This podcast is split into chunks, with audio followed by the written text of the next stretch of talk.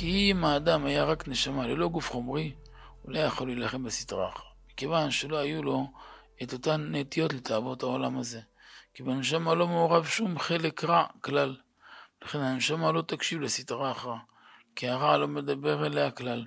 וממילא אין מקום למלחמה.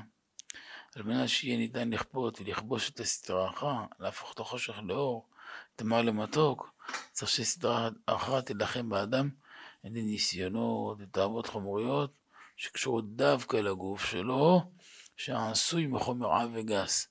ואז תראה מתחיל כל מיני נטיות משוגעות. ויש לפעמים שלב שאדם מגיע לגיל, הוא בטוח שהוא כבר זיכך כמה חלקים וקנה קניין גדול בכל מיני תחומים, ופתאום בום טראח. אז בום, מתחיל להרגיש מה זה ניסיונות. אוי אוי אוי איזה ניסיונות. מה שגיל 17 לא היה לו, פתאום תופס אותו בגיל 50. ואז הוא יודע, מטפס על קירות, הכל בסדר, זה חלק מהחיים. ויהיה ערב, ויהיה בוקר. תמיד לפני הבוקר יהיה ערב. וככל שהחושך אפל יותר, סימן שהגיע לאור גדול יותר. אותו דבר לפני שנפתחים שערי חוכמה. אומרים סתימות, איזה סתימות, איפה מוזאיקה ספוג ליד המוח שלו. פתאום נסתמים מעיינות, הוא לא מצליח לא רק להבין, אפילו לקרוא הוא לא מצליח, לדבר הוא לא מצליח, כלום של דבר, פתאום תאוות רעות, מחשבות זרות, מאכלים, נשים, כל הדברים הכי קשים, הכי בהמים קופצים עליו. גם עכשיו הוא מתחיל לנסר ולזכך ולדקק לאט לאט, בסבלנות של פלדה. גם זה, גם זה בא מאת השם. איך אמר שמה? מאת הטוב נקבל מאת האלוהים ואת הרע לא נקבל? כך אמר איוב, אותו דבר. גם לא מה שאתה חושב טוב לך טוב. לפעמים שאתה חושב רע זה הטוב שלך. לפעמים אדם נרדף. הוא לא מדמיין שהוא נרדף, כמו חולה נפש. באמת, מוצאים עליו לעז ודיבה רע ושם רע ו... ויורדים לחייו. ומי שמתקרב למר לו שלום כבר מנודה ומוחרם ומסתלק ממקום העבודה. יש, יש, יש משובשים בעולם. וזה מצב לא נעים. וזה קרש קפיצה ענק לאדם. אין קושי שאין בו מטמון. השאלה אם אדם חכם או טיפש. אם הוא חכם הוא נתפס למטמון. למתנה שיש שמה אוצר בלום של גילוי כבוד השם, של גילוי שכינה. אם הוא טיפש, הוא נתפס לזוטות. וזה צריך להיות מאוד חכם ולהרוויח את המקום של הלכות. מכיוון שלגוף יש סיכוי להיכשל חס ושלום מול כוחות הרע, לכן כשהוא מתעצם, מתגבר יותר, מצליח להכניע ולכבוש את הסדרה אחרא. וזה נקרא להקפיה, סדרה אחרא. פתאום יש ניסיון גדול של תאוות אכילה והוא כבש אותו. ניסיון גדול מאוד של אישה והוא כבש אותו. באשתו אני מדבר, אני לא מדבר באיסור, בהתר אני מדבר, אשתו מותרת לו. הוא ידע לכבוש את זה. וקל וחומר אם זה באיסור. אתכפיא, אחר כך גם אחרי כל, כל אתכפיא, הוא יזכה להארת פני השם גדולה מאוד. וההארה הזאת אין לה מחיר. אין לה מחיר. אין לה מחיר. אין שום סופר פארם או סופרמרקט שיכול למכור את ההארה הזאת. זו שמחה פורצת גדר בהשראת שכינה וגילוי שכינה בקנה מידה שלא נתפס. לפי לעומת הקושי שהוא חווה, והמשבר והחושך כנהיים מהערה. רוצים להבין מה אמרתי? תלמדו חלב הארץ, חלק שביעי, פרק י"ב, ענף ג' ד'. אבל ברצף תלמדו את זה. עם כל מה שכתבנו שם, עיונים, מקורות, הכל הכל. אל תדלגו כלום, אפילו את המספר של העמוד תקראו. ואז תראו כמה, כמה זה נפלא, ותראו גם הצדיקים הגדולים, כמה חושך עברו לפני שהם זכו לזה הערה. כלום לא בא ברגל. רק מכאן מתחילים לטפס. ולכן כפיית הסדרה אחרא זו לא עבודה של מלאכים, הם לא שמה, הם לא עוסקים בעבודה זו, מכיוון שאין להם גוף גשמי שיעטה את רצונם נגד רצון השם. לכן הם שואפים לטוב בלי קושי ועמל, ממילא אין להם גם שכר, כי הם לא עמלים. אבל היהודי עמל כל חייו בשבילו לדבר לשון הרע. הוא עובד הרבה שנים גם בשביל שמירת העיניים, בשביל אכילה בקדושה. הוא משקיע הרבה שנים של עבודה בזה, וזה הופך את עצמו להיות כלי להשראת השכינה. כי לפום צער, הגר"א, לפי גודל הצער, גודל שכר, כגודל הקושי והצער שאדם עובר עבור עבודתו, כך יגדל השכר. בזה שאדם מתגבר על תאוות הממון, תאוות האכילה, תאוות נשים, תאוות כבוד, מצליח להכניע את הסטרה אחרא. כל פעם שאדם מצליח לשחרר מעצמו איזה מידה רעה, הוא מתעלה. לכן כל המקודש מחברו, קודם את חברו, כמו שאמרו בגמרא י"ב, כל המקודש יותר מחברו, קודם את חברו מנהלן, איפה לומדים? אז רבי ישמעאל אמר, וקידשתו. הכוונה שצריך לכבד את הכהן ולהקדימו לכל דבר שבקדושה. כהן לפתוח ראשון, איזה, בכל דבר יש כבוד כמו בעלייה לתורה, בישיבה הוא ידבר בראש, לברך ראשון בסעודה בזימון, ליטול מנה יפה ראשון, וכן זה הדרך. ו... ואומרת הגמרא הקדושה, ביום הל"ט והתקדישתם, והייתם קדושים. מה זה והתקדישתם, והייתם קדושים? אדם מקדש עצמו מעט, מקדשין אותו הרבה. מקדש עצמו מלמטה, מקדשין אותו מלמעלה. מקדש עצמו בעולם הזה, מקדשין אותו לעולם הבא. תורת מימה כתב, יש לכוון זה המאמר בכלל עם מה שאמרו במדרש תהילים. אדוני צילך על ידי מלך, שהקדוש ברוך הוא מתנהג עם האדם כמנהג הצל. כמו שהצל של האדם מחכה ומצייר כל מה שאדם עושה, הוא מרים יד ימין, גם הצל שלו מרים יד ימין. הוא מרים שמאל, גם הצל שלו מרים שמאל. מבחינת זה הדרך. אותו דבר גם, גם, כפי חלף תנועותיו, כך הקדוש ברוך הוא ממציא עצמו, כביכול האדם מתראה לו, מעין דוגמת פעולותיו. אם הוא נראה לפניו מתוקן ומקודש במעשהו, הקדוש ברוך הוא עוזר על ידו ללך בדרך טובים.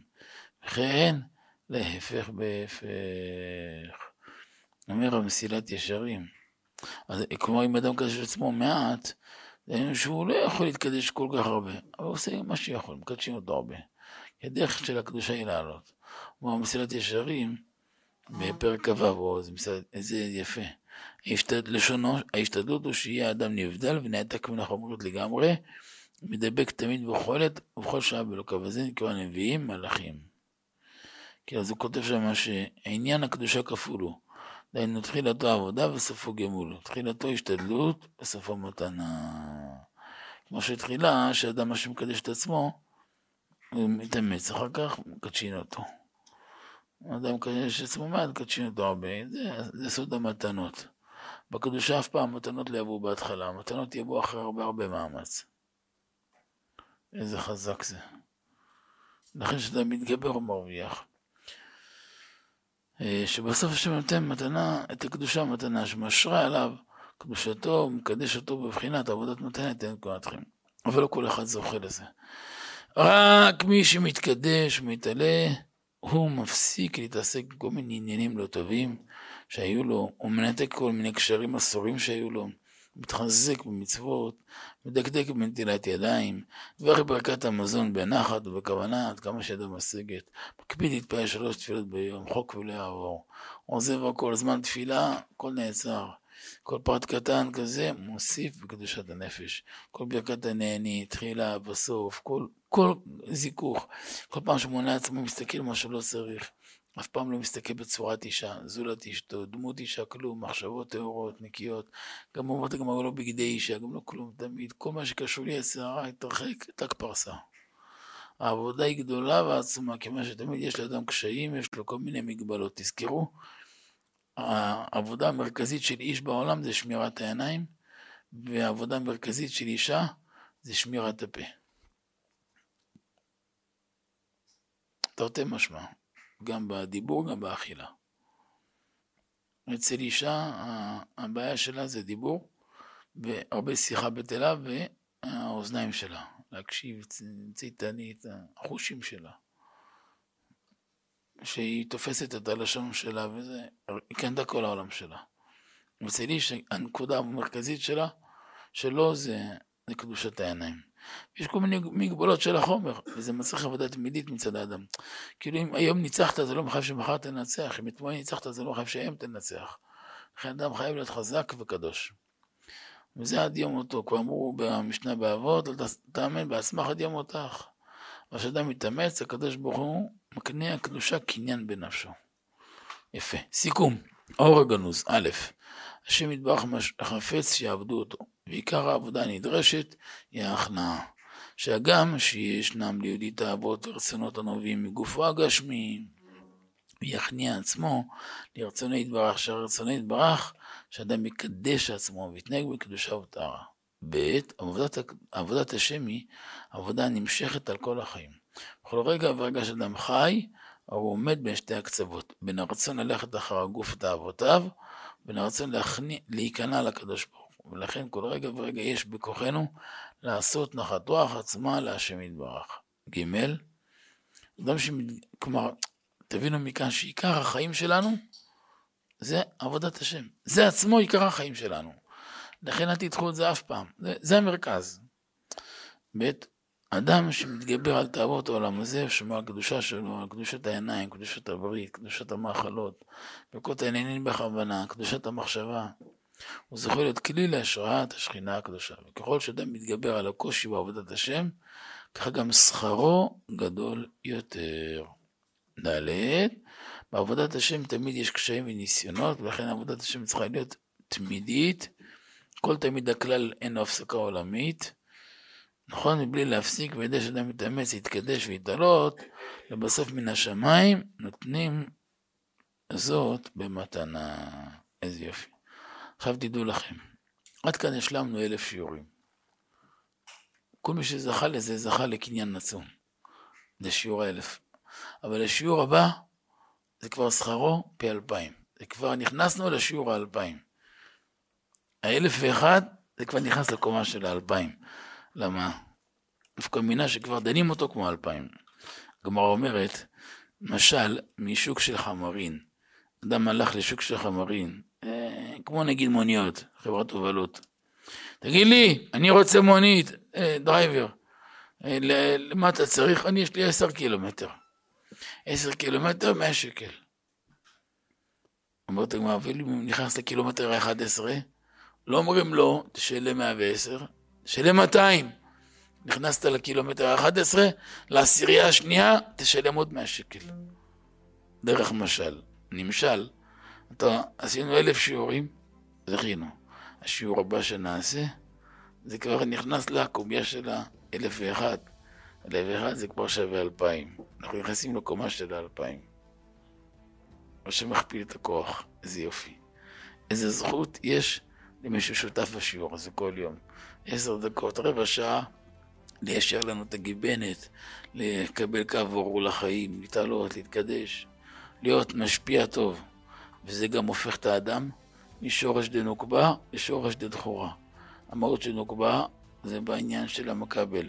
הופך אותו להיות משפיע גדול. אמן כן יהי רצון. נזכה לגאולה שלמה, שפע עצום ונשגב, מבחינת דאריך כל החיים מעתה ועד עולם, אמן, כן, רצון. על ידי זה תהיה הגאולה ברחמים ובקרוב לאלתר.